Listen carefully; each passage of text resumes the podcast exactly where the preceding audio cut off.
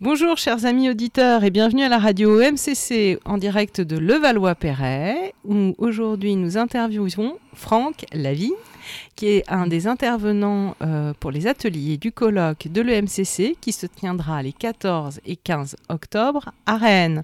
Bonjour Franck. Bonjour. Merci d'être avec nous aujourd'hui et félicitations d'avoir vu ton atelier retenu pour le prochain colloque de l'EMCC. Euh, pour commencer cette interview, bah, je te propose euh, bah, que tu nous retraces peut-être un peu ton parcours, qui fait qu'aujourd'hui tu es avec nous et qu'aujourd'hui bah, tu vas animer euh, au prochain colloque un atelier. Mmh. Alors tout d'abord c'est notre atelier parce qu'on est trois à l'animer avec Frédéric Pinto et Jérôme Solélac, qui sont deux, deux amis coachs également. Mon parcours, j'ai un parcours un peu atypique au sens où j'ai tout un parcours, on va dire, technique et un parcours plus humain. Euh, parcours technique, j'ai euh, DUT génie mécanique et productique, j'ai travaillé à l'export, j'ai travaillé en Chine, à Taïwan, j'ai fait de l'humanitaire en Afrique. Et puis j'ai créé ma première euh, société dans les énergies renouvelables. Ensuite j'ai racheté une autre société dans la blanchisserie, dans la qualité, quelque chose qui n'a rien à voir. Mais à côté de tout ça, depuis l'âge de 20 six ans, oui, c'est ça, c'est-à-dire il y a un an et demi en gros.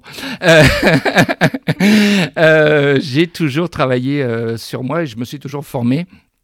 Donc j'ai fait une formation en trois ans d'écoute centrée sur la personne de Carl Rogers, PCIF. Et puis j'ai complété par différentes formations, notamment le disque, notamment des formations plutôt liées à la communication. Jusqu'au moment où je me suis dit, bon, c'est très bien, c'est beaucoup de formation expérientielle, euh, mais il me manque un peu de structure, et notamment euh, le fait que j'intervenais déjà un peu en entreprise sur le côté communication, et qu'il me manquait certains concepts. Donc c'est comme ça que euh, j'ai fait ma formation de coaching, c'était chez Transformance. en 2015, voilà. Et puis, donc, ça m'a permis de développer différentes formations, notamment sur la gestion de conflits. Euh, puisque ma deuxième société au niveau de la blanchisserie, j'interviens beaucoup dans le monde médico-social, euh, au niveau des ESAD, des hôpitaux. Euh, donc je suis passé des conflits business avec des gros groupes de ma première société Ecotan, qui c'est juste de la négo en fait, à des conflits plus humains avec des moniteurs qui, qui pouvaient se, poser des problèmes depuis des années. Euh, avec euh, des personnes en situation de handicap au milieu. Et donc, euh, ces personnes, émotionnellement, sont des vraies éponges. Donc, ça, posait vraiment des, certains soucis. Et donc, en faisant de la gestion de conflits, mais de manière positive, c'est tout le sujet de notre atelier, ben, on a pu régler des choses et on a pu permettre aux personnes de voir le conflit autrement. D'accord. Donc, tu as donné un petit peu euh, déjà des petites euh, indications sur l'atelier que tu vas co-animer. C'est ça, tout à fait. Euh, tu peux me rappeler le titre, s'il te plaît? C'est Gérer le conflit avec plaisir. parce que on sait, enfin, c'est un sujet qui nous passionne, Frédéric, Jérôme et moi, et surtout qu'on l'aborde d'une manière positive. Alors, on ne fait pas spécialement de la, la positive inquiry, quoique c'est un peu la philosophie. Euh, mais on s'aperçoit que comme le conflit est constant et présent euh, dans nos vies, euh, qu'elles soient professionnelles ou privées, eh bien, autant l'utiliser. Et puis moi, à titre personnel, je me suis rendu compte que lorsqu'il y avait conflit, c'est qu'il y avait faille. Donc s'il y avait faille ou il y avait blessure, ou il y avait problème de communication, c'est qu'il y avait quelque chose à travailler. Donc je me suis aperçu qu'on pouvait regarder ça d'une manière positive et par le partage des représentations notamment, mais par plein d'autres approches, euh, pouvoir en faire quelque chose.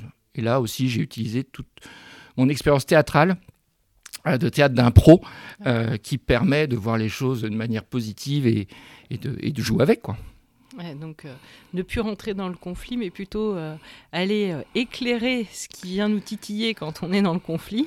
Voilà. Et, transformer ça en une énergie positive. Tout à fait. Et puis et puis, euh, ce qui, j'ai découvert euh, le Covid m'a permis de, le, premier confinement m'a permis de découvrir euh, les neurosciences.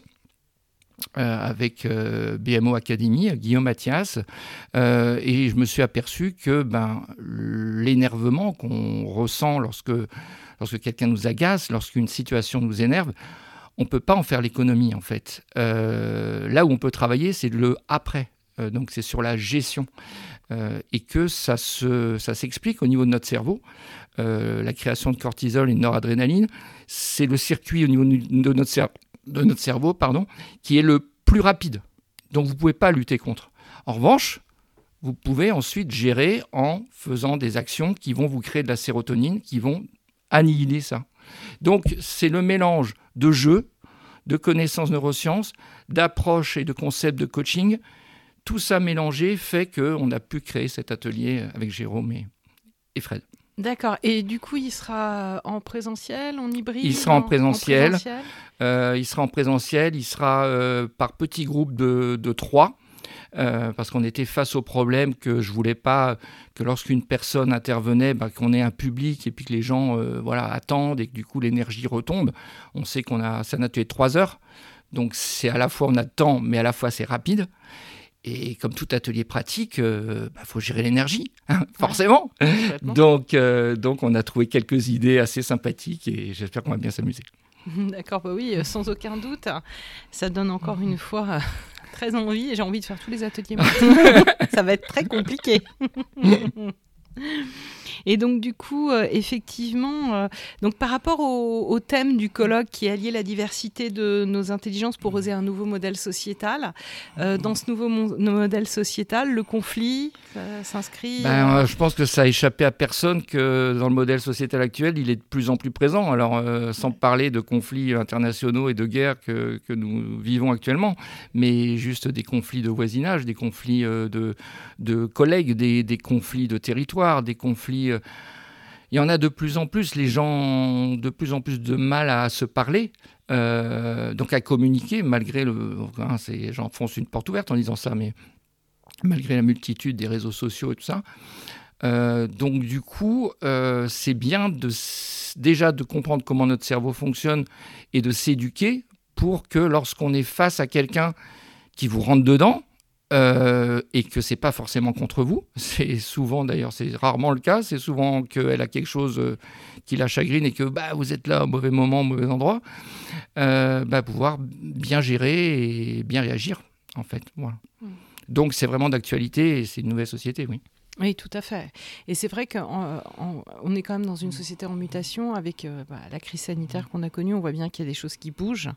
Et effectivement, même dans nos comportements, on réagit peut-être plus exactement de la même façon. Et même cette peur ou cette angoisse qu'il y a pu y avoir pendant des mois, ça peut générer du conflit si on ne sait pas maîtriser ce, ce qui se passe en nous. Quoi. Oui, et puis et puis il y a aussi une nouveauté, c'est que euh, là je reviens un peu sur les neurosciences, mais notre vie, la nouvelle société nous amène à avoir de plus en plus une charge cognitive, une charge mentale euh, de plus en plus forte. On nous demande de plus en plus de choses, de penser à des choses, euh, de faire de plus en plus de choses.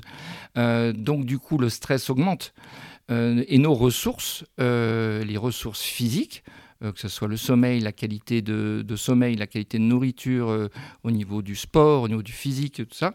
Ce sont ces ressources-là qui nous permettent d'absorber et, euh, ce stress. Et la nouvelle société, il faut être très vigilant pour garder ces ressources, rien qu'au niveau du sommeil, par exemple. donc, du coup, bah, forcément, si vous avez moins de ressources, vous êtes plus stressé. Et donc, si vous êtes plus stressé, eh ben, la moindre contrariété, euh, bah, vous partez en live. Quoi. Euh, le cerveau euh, crée du cortisol. Oui, tout à fait.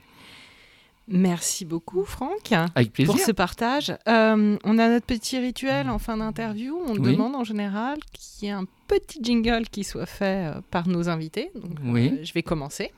Et puis comme ça, en fonction de l'énergie du moment et de ce que tu as envie de partager, je te proposerai de faire un jiggle pour la radio. Ok.